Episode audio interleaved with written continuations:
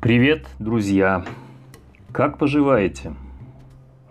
Хочу рассказать вам об одной интересной конструкции. Мне жаль, мне жалко. Мы часто используем ее с практически противоположными значениями. Случай первый. Мне жаль или мне жалко моего времени. Студенты такие бестолковые – Здесь мы говорим о том, что слабые успехи наших студентов не стоят нашего времени. То есть описываем чувство вполне эгоистическое. Еще пример.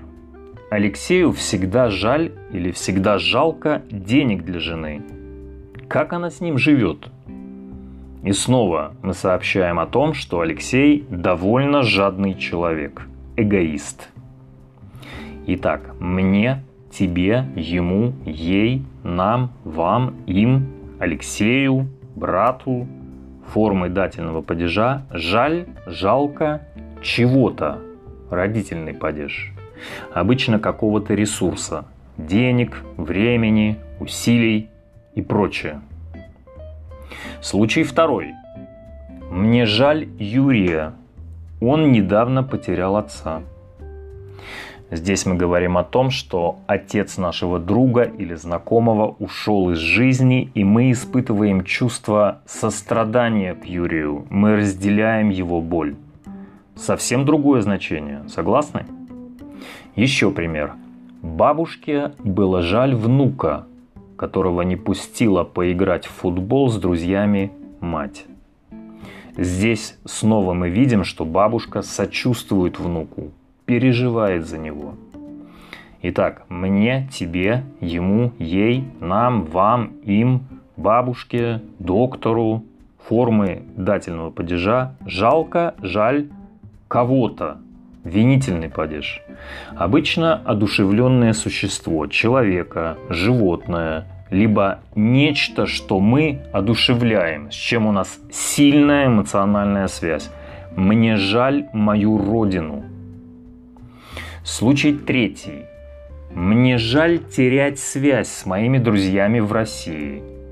Здесь мы говорим о своей привязанности к друзьям и чувстве горечи от расставания с ними. Мне жалко отдавать деньги за такой некачественный продукт. Здесь говорим о чувстве дискомфорта при возможной потере денег. В обоих случаях это мне, тебе, ему, ей, нам, вам, им, Наташе, нашему другу, формой дательного падежа жаль, жалко, плюс глагол в инфинитиве, плюс что-то или кого-то. Винительный падеж. Случай четвертый. Можно также использовать это выражение с союзом «что». Мне жаль, что ты не пришел на мой день рождения – Итак, подводим итог. Самое общее правило таково.